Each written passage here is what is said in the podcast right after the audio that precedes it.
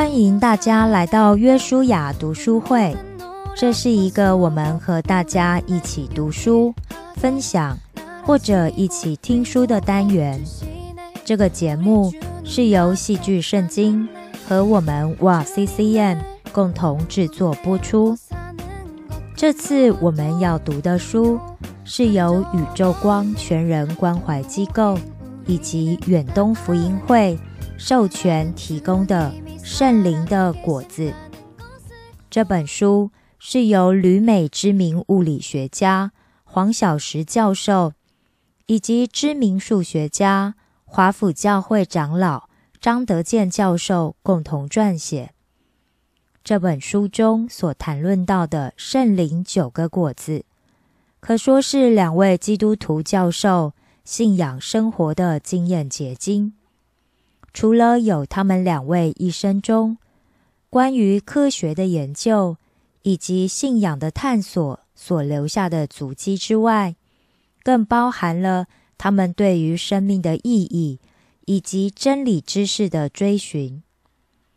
一个有上帝生命的人，必然有圣灵住在其中；而既然有圣灵住在其中，那就必然会结出圣灵的果子。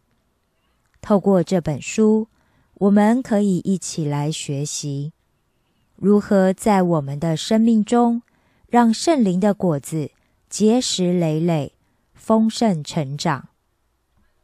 今天我们要一起听的单元是附录三：智慧的心。附录三：智慧的心，美丽心灵。诗篇九十篇十二节。求你指教我们怎样数算自己的日子，好叫我们得着智慧的心。何谓美丽境界呢？二零一五年五月二十四日早上，笔者正在亚洲国家从事学术访问。早上起床，打开电脑。看到有从普林斯顿的老师，有从当年在普林斯顿一起攻读博士学位的同学，也有从笔者内人发来的邮件，都提到约翰纳什和他的太太艾丽西亚，在五月二十三日下午四点半，由挪威返抵美国。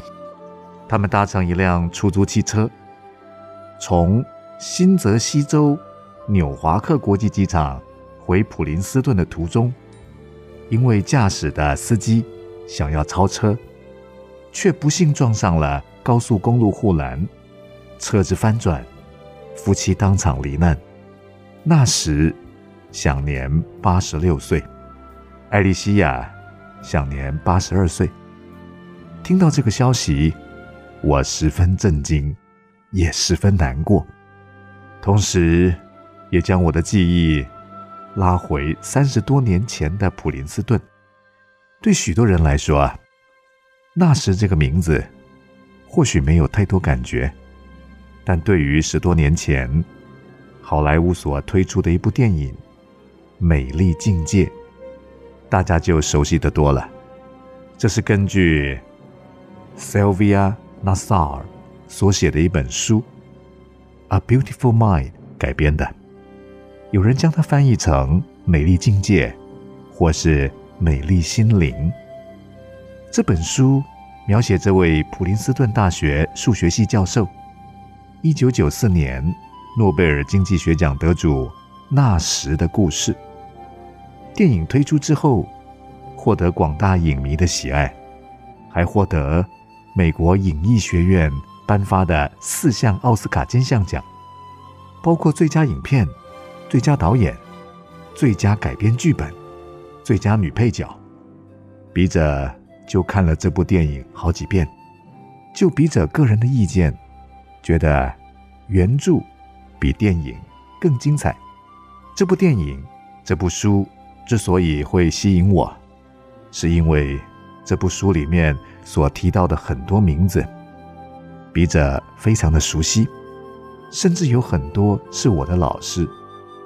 三十多年前，笔者第一次踏进普林斯顿大学数学系交谊厅时，就见到了纳什教授。也许因为那个时候在普林斯顿的中国研究生比较少，或许那时对中国人有点好奇，就来跟我讲话，问了很多关于中国的事情。但在往后的四年里，我很少再跟纳什讲话，而是有意无意的躲着他，因为从我第一次跟他讲话之后，就有人告诉我。说这人是个疯子，最好离他远一点。这个人是有危险性的。那个时候，距离纳什第一次发病已经过了二十年，看不出任何危险性，只看到他每天在数学系交易厅里写了一个黑板又一个黑板的数字和方程式，没有人看得懂，也没有人理会。现在说起来，我还蛮后悔的。当时应该把他在黑板上写的数字和方程式抄下来，也许可以证明出一个非常重要的定理。大家可能看过武侠小说，很多武功秘籍都是这些狂人在风言风语的情况留下来的。那时就是这样子，一个人在普林斯顿大学数学楼 Five 号。里面走来走去，独来独往，所以有人把他叫做啊，在 Five 号里的幽灵。当时也有很多学生嘲笑他。有一回，有个研究生对他很不客气，说他讲的东西完全不合逻辑，叫他闭嘴。这时，旁边的一位老教授就说：“那时在清醒的那几年所做的工作。”比你们这些人所做的，通通加起来都要了不起。的确，那时的数学生涯非常短暂。一九四八年，他二十岁的时候，在卡内基梅隆大学用三年时间完成了学士与硕士学位，于是申请博士班。在推荐信中，他的教授 Richard J. Duffin 只写了一句话：“此人是天才。”那时被哈佛、普林斯顿和芝加哥等名校录取。当普林斯顿大学数学系系主任 l e f s h a t 教授感觉到那时的犹豫时，立刻写信敦促他选择普林斯顿。那时因而接受了普林斯顿大学提供的全额奖学金，而进入该校继续深造。此人才华洋溢。当然也自视甚高，平常是不会去上任何课。不过，每天下午三点到四点之间，在数学系交易厅的茶会，他一定出席。数学系有个不成文规定，研究生可以不上课，但是每天下午三点到四点的茶会却是一定要参加。为什么呢？在这个茶会里。可以碰到很多大师。这里说句题外话，也许大家都注意到，诺贝尔奖是没有数学奖的。数学界最高的奖项之一是菲尔兹奖，这是每四年一次，在国际数学会上颁发给四十岁以下年轻的有革命性贡献的数学家。比如说啊，笔者在做学生的时候。当时，普林斯顿大学加上高等研究院，就有八位菲尔兹奖得主。平时若想见到这些大师们，就要利用下午的茶会时间。如果他跟你谈，觉得你不错，而你又够幸运的话，他会约你单独再谈。所以，每天下午这个茶会，对师生们来说啊是很要紧的。那时。就是准时参加茶会，而他的目的就是要证明自己是个真正的天才，因此他常常语出惊人，说某某人所证明的定理太没水准了，他做的比这个人更好等等，常常用这种方法来引起大师们的注意。各位朋友，你说？这样一个充满骄傲、充满增进、充满嫉妒的心，能不能称为美丽心灵呢？但是，为什么还会有人愿意写这本书呢？拍这部电影呢？这与那时的工作有关。那时从一九四八年开始，用了两年时间，在他二十二岁生日那天得到博士学位。用这么短的时间，又还这么年轻，就在普林斯顿得到数学博士，这不是一件容易的事。但更重要的是，他在数学方面的成就。他在这两年里做了什么呢？既然我们今天提到纳什，还是应该以数学作为切入点才对。早在一九四四年，美国当时最出名的数学家冯诺依曼，跟普林斯顿大学经济系教授奥斯卡·摩根斯坦合写了一本六百五十页的巨著《对局理论与经济行为》。具有竞争性或对抗性质的行为，称为对局行为。在这类行为中，参加竞争的各方有不同的目标或利益。为了达到各自的目标和利益，必须考虑对手各种可能的行动方案，并且选取对自己最为有利的方案。对局理论就是研究对局行为中竞争各方是否存在最合理的行为方案，以及。如何找到合理行为方案的数学理论和方法？那时读了这本书，发现书中讲的对局，只是两个人玩零和游戏。比如说，我们两个人猜拳吧，如果我猜赢了，你得给我一块钱；如果我猜输了，就还给你一块钱。玩了一段时间之后。我赢了十次，你就得给我十块钱。换句话说，你输了十块钱。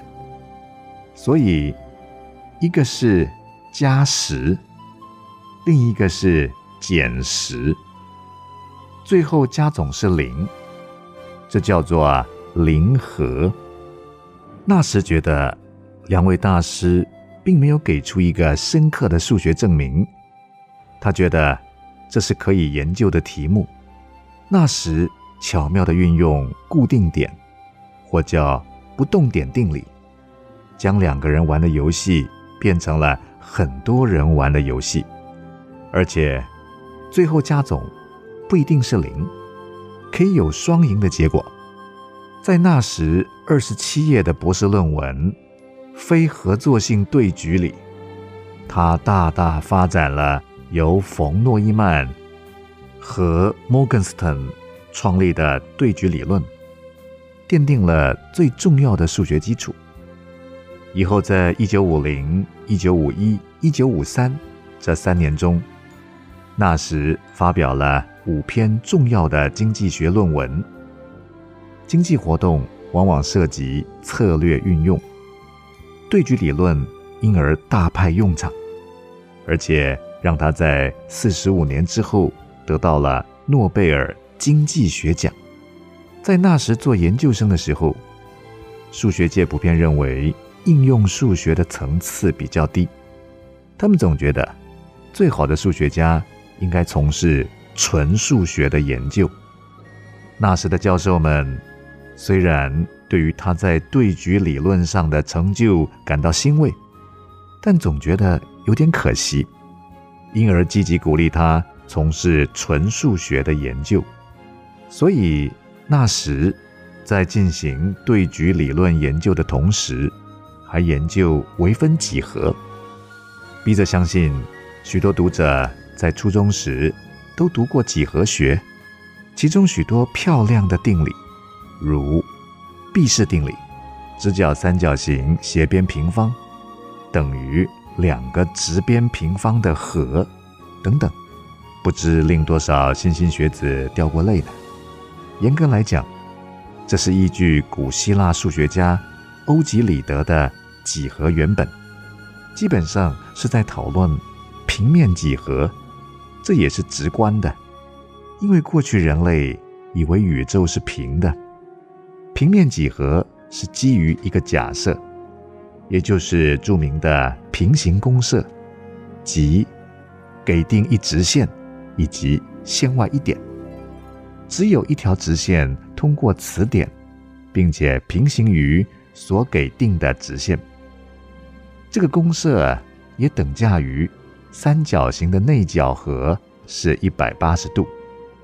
这个发展了接近一千九百年的学科，已经非常成熟。法国大数学家笛卡尔在大约四百年前就说过：“几何学已经没有什么新的知识可被发现了。”但宇宙不是平的。最浅显的例子就是。人类生活在球面上，光的行进并非直线。爱因斯坦认为，宇宙中一切物质的运动都是可以用曲率来描述。重力场实际上是弯曲时空的表现。历经漫长的事物过程，他在一九一六年写下了。重力场方程式，而完成广义相对论。我国的几何大师邱成桐教授，在这个领域有极为重要的贡献。微分几何的研究中，有一个重要问题：一个抽象的黎曼流形，是不是可以将它合理的嵌入到一个高维的欧式空间里？这是一个很困难的问题。没有人能回答，也没有人知道对不对。那时，在一九五二、一九五四、一九五六，发表了三篇重要论文，巧妙的运用偏微分方程，证明了下面的结论：上述定理对一个光滑而且紧致的黎曼流形是对的，而他证明的方法。一直到今天，数学界还叹为观止。一九九九年，纳什获得美国数学学会颁发 Steel Prize，表扬他在纯数学、微分几何与偏微分方程上的贡献。不止如此，鉴于诺贝尔奖没有数学奖，而菲尔兹奖的奖金又不成比例的低，二零零一年。为了纪念2002年挪威著名数学家阿贝尔二百周年诞辰，挪威政府集资两亿挪威克朗，成立阿贝尔奖，宣布2003年开始向杰出数学家颁发此奖。这个奖是为了表彰得奖人的终身成就，奖金约合一百万美元，与诺贝尔奖相当。那时，与他的妻子之所以去挪威，不幸在回家路上因车祸双双丧生。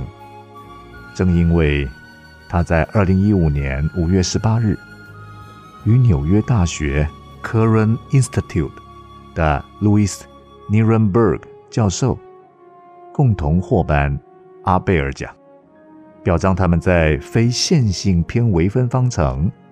及几何分析上的应用，做出之革命性贡献。话说回来，在一九五零年代，很多人认为那时有可能得到菲尔兹奖。遗憾的是，在一九五四年和一九五八年两次的世界数学会议上，这个奖都没有落在纳什的身上。有人说。那时是因为没有办法承受心中极度的火，以至于在一九五九年，他第一次发病了。他常听到一些声音叫他做这个，叫他不要做这个。他甚至相信外星人到地球上来，要跟他合作解救全人类。那时从一九五九年开始发病，进出精神病院好多次，有时时间长，有时时间短，受到很多折磨。这时，故事进入最感人的地方。那时，于一九五一年开始在麻省理工学院任教。一九五七年，与一位物理系毕业生艾丽西亚结婚。他们的儿子 Martin 一年出生。这是那时在发病前最愉快的两年，但在往后几十年所谓的婚姻生活里，那时完全没有尽到做丈夫和做父亲的责任。对于艾丽西亚来说，那时只是一个沉重的负担，根本没有办法挑起来的包袱，她却。从来没有放弃过那时，他依靠自己作为电脑程序员的微薄薪水，继续支持照料那时和他们的儿子。他坚持让纳什回到普林斯顿，因为一个行为怪异的精神分裂患者，在别的地方被当作是疯子，而在普林斯顿这个广纳天才的地方。或许人们会认为他是个天才。他希望给他一个安静的环境。或许他会好转。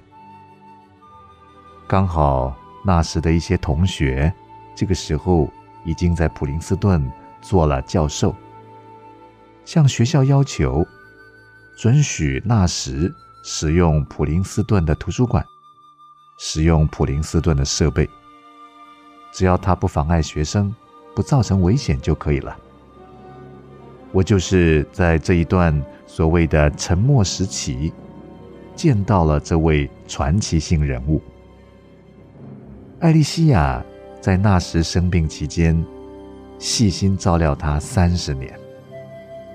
也许人们就是看到艾丽西亚的忍耐与恩慈，才将这部电影的名字。翻译成“美丽境界”或是“美丽心灵”。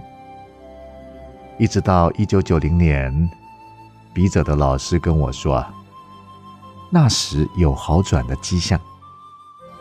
如今他写在黑板上的，不再是别人看不懂的东西。他提出的很多意见，有其独到深刻的看法。瑞典皇家科学院。经过了很长一段时间的观察，确定那时没有问题了，才在一九九四年把诺贝尔经济学奖颁给他。他们担心，万一他在瑞典国王和贵宾面前发起疯来，这太失礼了，而且对诺贝尔奖的名声大有亏损。那时。是在这种情况下得奖，因为艾丽西亚的付出，令纳什本人在德语诗的对局中取得了纳什均衡。这本书的作者在序言里提到，纳什的故事对于人类心灵三个最神秘的地方，也就是天才。疯狂和苏醒，给了一个奇妙的注解。各位朋友，你想想看，如果那时没有得到诺贝尔奖，会有人写他的传记吗？会有人拍他的电影吗？世界的疯子多得很，为什么不去研究其他疯子呢？这些疯子在人的眼光中。不过是激烈竞争下的失败者，是不是？所以，人所谓的美丽是非常短暂的，非常表面的。对于你我这些平凡人，既不是天才，也不是疯子。那时的故事给我们什么样的启示呢？最值得我们深思的问题，对一个人来说啊。什么比较重要呢？是 a beautiful mind，还是 a beautiful heart？太多的例子告诉我们，人类的问题就是把 mind 和 heart 这两样分开，才把这个世界搅得乱七八糟。世界上有许许多多聪明的人，有 beautiful mind 的人，却没有一颗美丽的心。我们不能说一个做中央研究院院长的人没有 beautiful mind，而只有 beautiful heart 的人才能不去做内线操作股票，才不会故意在实验失败之后颁布假消息图利自己。我们不能说一个制造假奶粉的人不聪明，但只有具备良善信实的人，才会不去贩卖这些假奶粉而危害成千上万的孩童。就算被称为 “beautiful mind” 的纳什教授，也是离经叛道，研究所毕业之后，与女朋友 Eleanor Style 同居，生了一个儿子。John David Style，并在一九五三年将他们离弃。到底 Beautiful Mind 比较重要呢，还是 Beautiful Heart 比较重要呢？人没有办法得到一颗 Beautiful Heart，这便是本书要讨论的主题了。我们应该怎样看待这件事呢？其实很直截了当的告诉各位读者。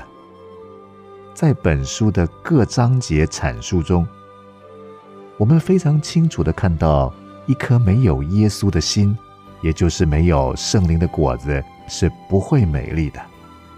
一颗没有耶稣的心，里面充满着什么呢？充满的是不安，充满的是恐惧，充满的是害怕，也充满了诡诈。这就是圣经所说。人心比万物都诡诈，坏到极处，谁能视透呢？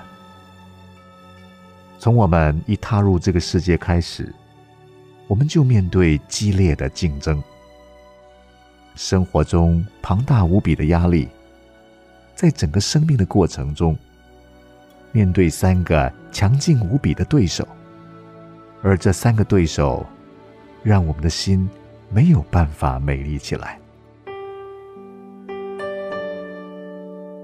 人生的对手之一，时间。第一个对手是谁呢？第一个对手就是时间。我们是不是从小就在跟时间比赛呢？小时候总觉得自己跑得比时间快，总希望早一点长大，因为长大了的话，高兴不叠被子就不叠被子。高兴看电视，看到半夜两点钟就看到两点钟。爸爸妈妈不会整天在身边啰啰嗦嗦的讲个没完，是不是这样子呢？真希望自己快快长大。其实我们小时候也不仅仅只是喜欢看电视而已。你与我也曾经有一番伟大的抱负。希望能够继承革命先烈的遗志，为国家民族做一番伟大的事业，对不对呢？笔者相信，许多读者都唱过《哥哥爸爸真伟大，只要我长大》这首歌。笔者也相信，许多读者在小学的作文簿上面都写过，希望将来能够效法某某人，做一个杰出的。不同凡响的人，是不是呢？那时候，当你站在镜子前面，你看到年轻的你，一个英姿焕发的你，是吧？笔者也曾经有过这样的经验，知道在镜子前面看到意气风发的自己是什么样的感觉。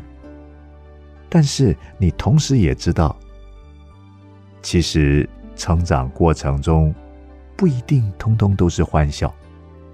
初恋就带给你一些不酸不甜不苦不辣的滋味。所以说，我们或许也像辛弃疾那样，少年不是愁滋味，爱上层楼，爱上层楼，为赋新词强说愁。我们中间有好多人是在罗素、尼采的影响之下成长，其实更多的人是在金庸、琼瑶的陪伴之下度过年轻的岁月。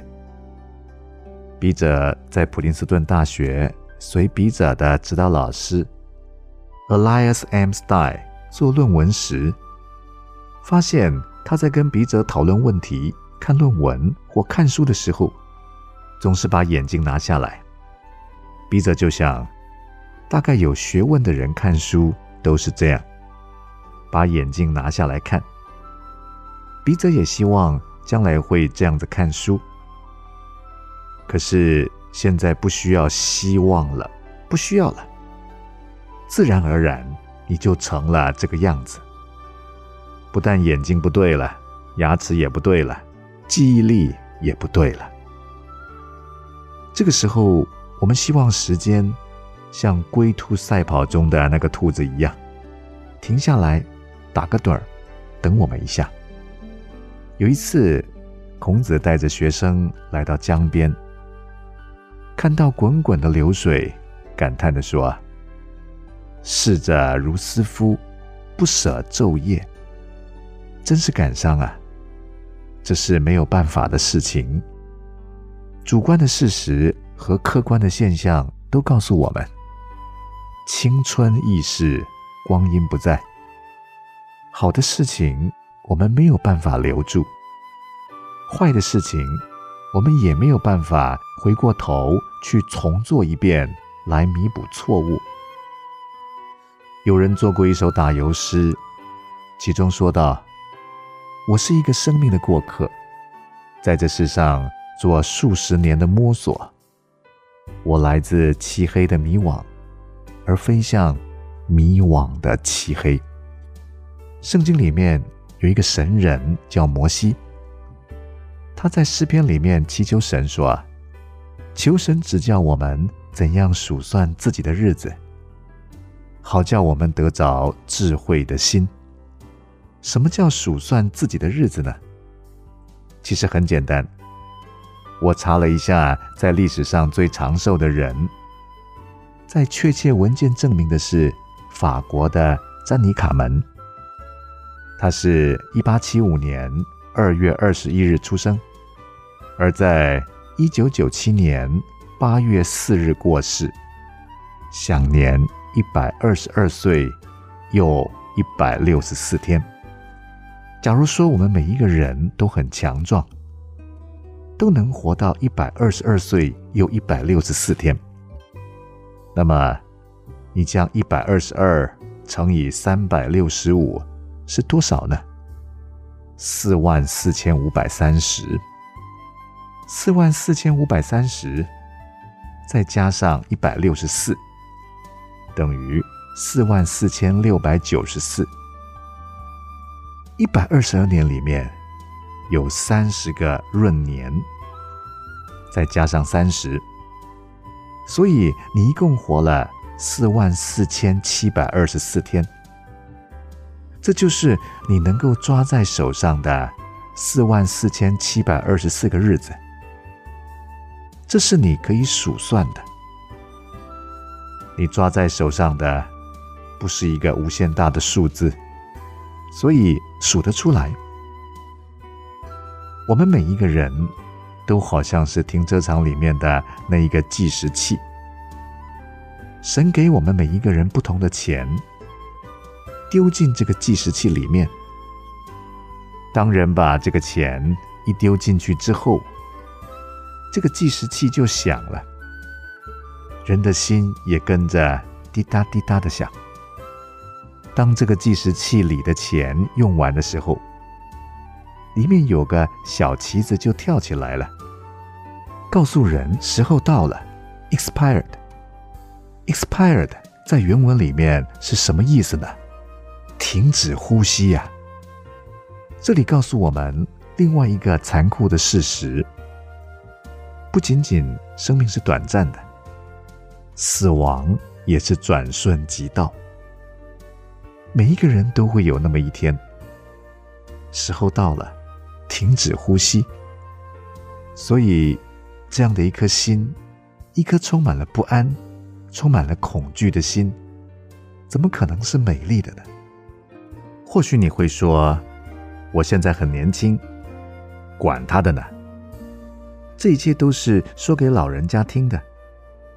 对我们年轻人来说，我们现在只管吃喝快乐吧，是吗？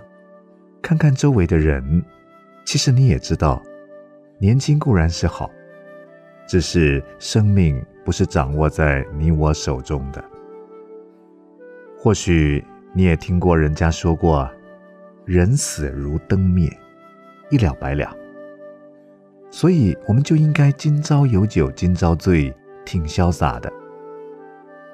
但是。各位朋友，你想想看，人最怕的是什么呢？人其实最怕的就是一了百了，是不是呢？朱自清曾写过一篇六百字的短文《匆匆》，其中就说到：“我赤裸裸的来到这世界，转眼间也将赤裸裸的回去了，但不能平的。”为什么偏要白白走这一遭呢？你聪明的，告诉我，我们的日子为什么一去不复返呢？那时朱自清不到二十四岁，就代表我们问了这个严肃的问题，你心中不平啊。所以人虽然知道生命是短暂的，但我们仍希望用有限的年日。去追寻一些有永恒价值的东西，因为你的心里面有永恒的概念。你里面不是只有今天，也希望能够有明天。不但有明天，我们希望有永远。这是神在造人的时候就已经放在人里面的。圣经里面有一句话说。神造万物，各按其时成为美好，又将永生安置在世人心里。然而，神从始至终的作为，人不能参透，是不是这样的？人追求永恒，我们盼望用今生的短暂、今生的有限，去追求有永恒价值的东西，希望能。为天地立心，为生民立命，为往圣继绝学，为万世开太平。想想看，我们从小学开始读书，一直读到大学、研究所，甚至进入博士班，出国留学，为的是什么呢？就是希望能够像那时那样，写出几篇藏诸名山、传之同好的好文章。甚至最好能够证明某某定理，把我们的名字放在前面，某某人定理，在下个世纪、下下个世纪，还能有人记得我们。这是人所追求的，这是人所想要的。这不但是我们这些凡夫俗子所想要的，古今中外。多少英雄豪杰，他们都想得到，是不是呢？有一首词，大家都很熟悉。笔者相信，许多人读了之后，马上发出会心的微笑。那就是“滚滚长江东逝水，浪花淘尽英雄。是非成败转头空，青山依旧在。”几度夕阳红，白发渔樵江渚上，惯看秋月春风。一壶浊酒喜相逢，古今多少事，都付笑谈中。是的，我们虽然说寿比南山，但南山依旧在，只是你我不在其中。所以曹操才会感叹的写下。对酒当歌，人生几何？譬如朝露，去日苦多。这是一些英雄豪杰所感叹的事情。那么，对于你我这些升斗小民又怎么样呢？你我一样，我们都在做一件事情，我们都在找一个最有价值的投资，找一个用最短暂的时间能够得到最大回报的投资。这是你我生命中共同的目的。所以。我们每一个人在不同的工作岗位上，在我们的学习里面，在我们的生活里面，我们一直在找，希望可以找到一些能够肯定自己、能够有价值、能够比较长久的东西。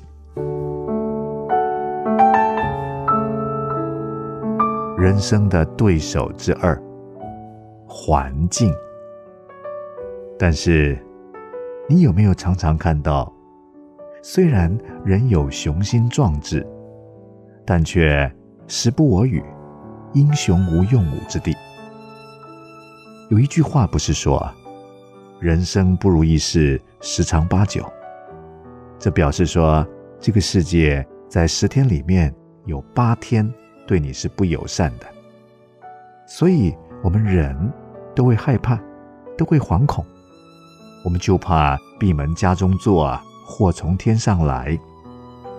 圣经最早的一卷书《约伯记》就提到：人生在世，必遇患难，如同火星飞腾。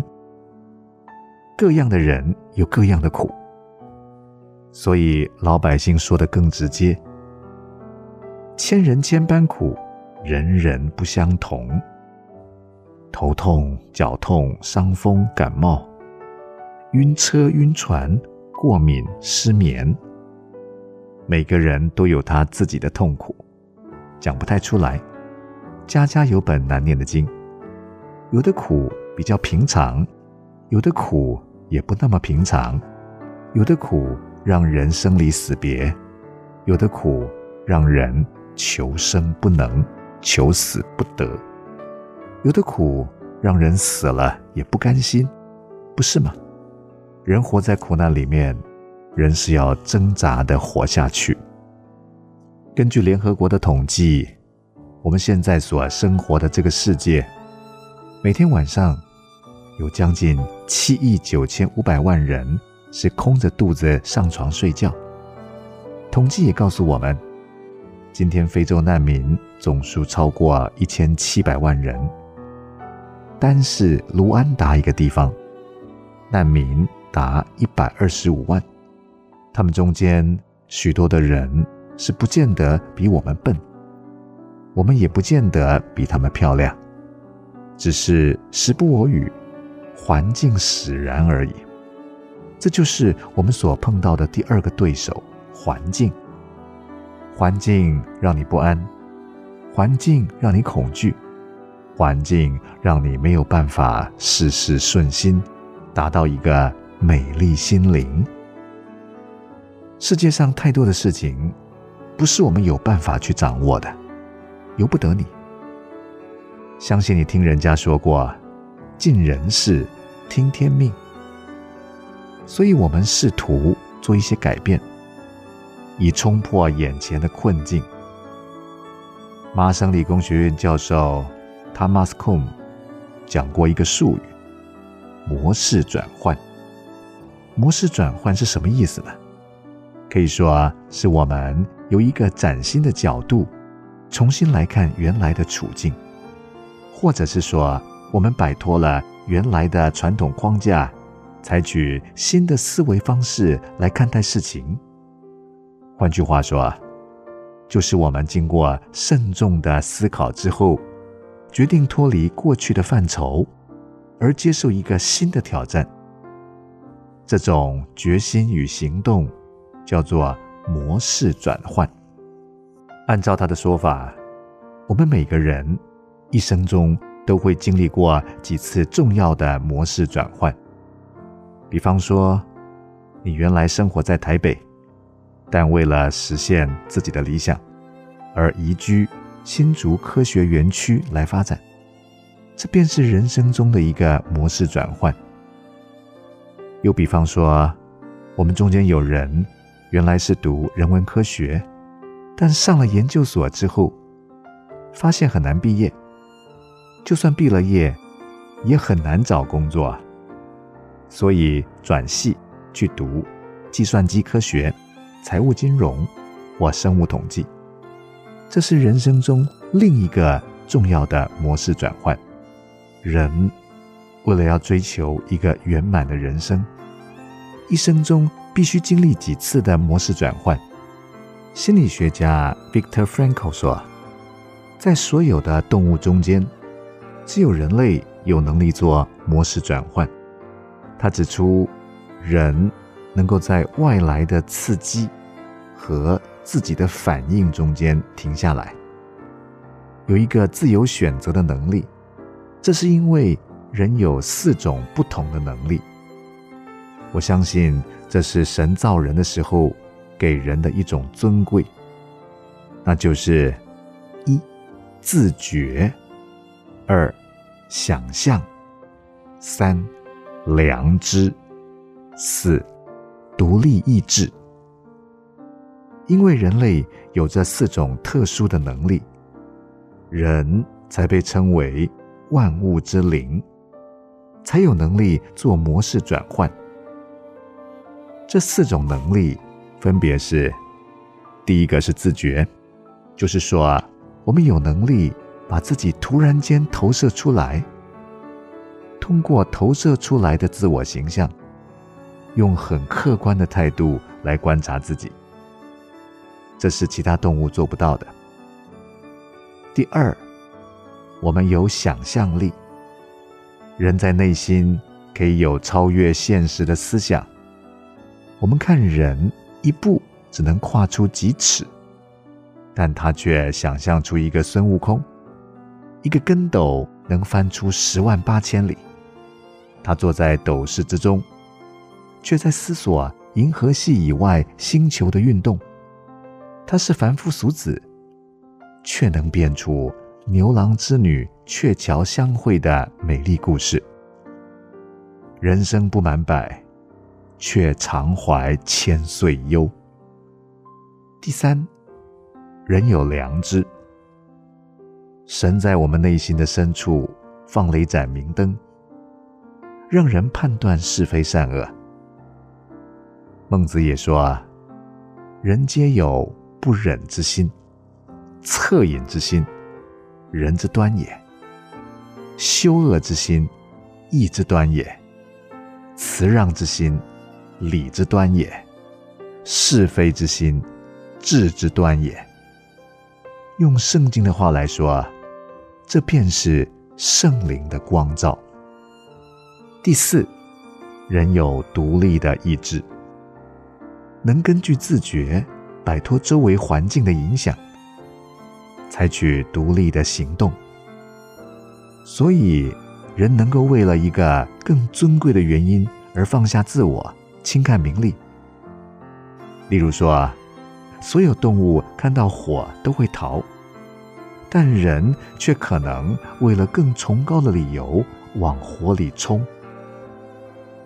我们看九一一事件中，多少的消防员、医护人员，在第一栋大楼倒下来之后，明知道有危险，但仍然冲进第二栋大楼去救人。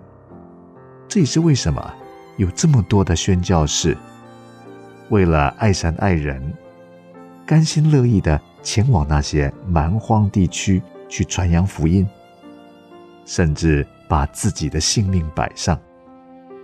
我相信各位读者都有这样的天赋和能力，因此我们要好好的运用，去做出对我们人生有意义、有价值的模式转换。人生的对手之三，自己。笔者在美国居住一段很长的时间了，大约在十年前，我们买了一个新房子。搬进去后非常高兴，有一位从新泽西州的朋友来看我们，我就带他参观我的新房子。参观完了之后，他就跟笔者讲：“这房子不错，但你还差一样东西。如果你有了这样东西之后，你这个美国梦就圆了。”我当时很好奇，我到美国来就是希望圆这个美国梦。他竟然说我还差一样东西，我就问他到底是什么呢？他说：“你看。”那些卖车子的广告是怎么拍的呢？总是爸爸坐在方向盘前面，旁边是妈妈，后面一儿一女，最后还有一只狗，对不对呢？现在你太太也有了，一儿一女也有了，车子也有了，房子也有了，就差一只狗。你现在就应该去买一只狗。这样子的话，你的美国梦就圆了。我想了半天，难道我选择到美国来所做的模式转换，就是为了一只狗吗？再看看我身边的好多人，多少的留学生，满怀抱负的从中国来，从台湾来，没有来美国以前，总认为美国到处都是机会，只要到了美国。一定有一个崭新的人生。可是到了美国，却发现不是这么回事。他可能碰到一个尖酸刻薄的教授，把他当做廉价劳工。这时候他想，没有问题，我忍耐，只要我毕业了，一切都会好的。可是毕业以后，经济不景气，到处都在裁员。这个时候他就说。只要我能够找到一份工作，我能够办绿卡，在此永久居留，那我一切问题都解决了，我们全家大小就可以共享天伦之乐。结果呢？当他有了这些之后，更加不快乐。为什么他的房子比我大呢？为什么他的职位比我高？当年他还没有我的成绩好。为什么他的机会比我多啊？心里反而不高兴。人生有两种痛苦，一是求之不得，一是求而得之。求之不得，想要却得不到，你说我知道，这是痛苦。可是求而得之，求得到了，你也会痛苦。为什么呢？因为你想要得到更多，因而进入一个更大的痛苦。这是人生很大很大的一个讽刺。因为在整个的寻找中间，我们找到了什么呢？看看这个“找”字，跟这个“我”字，是不是很像呢？很像，只差那么一撇。我们就在找那一撇。到处去找，终于给我们找到了，找到了我，这就是我们人生中第三个最大的劲敌，我们自己。是什么人让我们不开心啊？是因为我们看到别人开心，所以我们不开心。是什么人让我们发脾气啊？是因为旁边的人都没有顺着我们，所以要发脾气。还是很多时候，我们想做的做不到，不想做的呢，又做出来。那我们该怎么办呢？要怎样才能得到一颗美丽的心呢？怎样才能解决这个问题，让我们心里面没有惶恐，让心里面没有不安呢？世界上有好多哲学家、宗教家、文学家。告诉我们各种各样的方法，结果呢？那些人怎么样呢？跟你我一样的无奈。圣经里面说到，我们人在神的面前犯罪，犯了什么罪呢？圣经中说啊，我的百姓做了两件恶事，就是弃绝我这活水的泉源。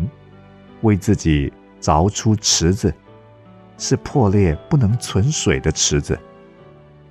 我们很想解决这个问题。人明明知道有永恒存在，人明明知道有神存在，却用自己的方法去解决这个问题。我们用自己的方法去找这条路，去修行，去积功德。坦白的说啊，这是没有希望的了。因为你人生最大的一个敌人是你自己。比如说吧，我们都知道夫妻应该和睦，夫妻应该彼此相爱。可是夫妻之间常常为了芝麻绿豆大的事情大吵一架，吵完之后又懊悔说：“对不起，我明天一定不再吵架了。”没有想到明天早上一早起来。一个眼神，一句话，又让你们吵架。你不想做的，你做了；你想要做的，又做不到。一颗没有耶稣的心是冰冷冷、阴森森的。为什么呢？因为你在你的心里面盖了好多间牢房，把所有不喜欢的人通通关在这个牢房里。里面有你的同学，你的老师。你的上司，也有你的岳母、你的儿媳妇、你的女婿，你把所有不喜欢的人通通关在你的心里面，一人一间，不准来往。最后，你把自己也关进去，这就是人的心。所以耶利米先知才会说：“为自己凿出池子，是破裂不能存水的池子。”明明知道是没有希望的事，却坚持自己的意思去做，这也是圣经里讲的。我们都如羊走迷，个人偏行己路。换句话说啊，我们每个人的人生都像在随机漫步，好像喝醉酒的人一样，在这个人生的道路上漫无目的的游荡，因为。你不知道从哪里来，也不知道到哪里去。正如有一首诗中的一句话：“来如流水兮，逝如风，不知何处来兮，何所终。”靠自己的人生是没有希望的。一个没有基督耶稣的人生是没有目标的，是一点盼望都没有的。这是因为人的罪。人的罪让人跟创造者分开了，让人在蒙蔽与无知里面随机漫步。不但如此，而且人要因为他所犯的罪而付上代价。人生三大难题的出路，靠着基督耶稣。结出圣灵的果子。各位朋友，基督耶稣来到这个世界上，帮我们战胜了这个环境。无论什么样子的环境，他都可以跟我们一起度过。基督耶稣来到这个世上，帮我们解决我们生命中没有办法解决的这三个问题。他能帮我们战胜自己，他能帮我们战胜环境。还有，基督耶稣来到这个世界上，不是只陪我们走过这一生而已，而是永生。他不是待在这个世界上，我们有苦难，所以他了解，他同情，安慰我们。不只是这个样子。我们回到约翰那时的例子。我进普林斯顿大学的时候，大家都建议我不要跟他讲话。说这个人是疯子。一旦他得到了诺贝尔奖之后，普林斯顿大学马上任命他为数学系资深研究员。许多学校争着请他去演讲。各位朋友，人间的爱非常肤浅，也非常短暂，是不是呢？但是神的爱是有价值的。他说。我真的爱你，我爱你到了一个程度，我将我的儿子给你。所以在圣经里面说啊，因我们还软弱的时候，基督就按所定的日期为罪人死。为一人死是少有的，为人人死或者有敢做的，唯有基督在我们还做罪人的时候为我们死，神的爱就在此向我们显明了。神的儿子为我们死，不是因为今天我们是教授、是医生或是工程师，不是因为今天我们有多少银行存款，或者是。我们今天写了多少篇论文？他在我们一无所有的时候，我们还是罪人的时候，为我们死，而且死在十字架上。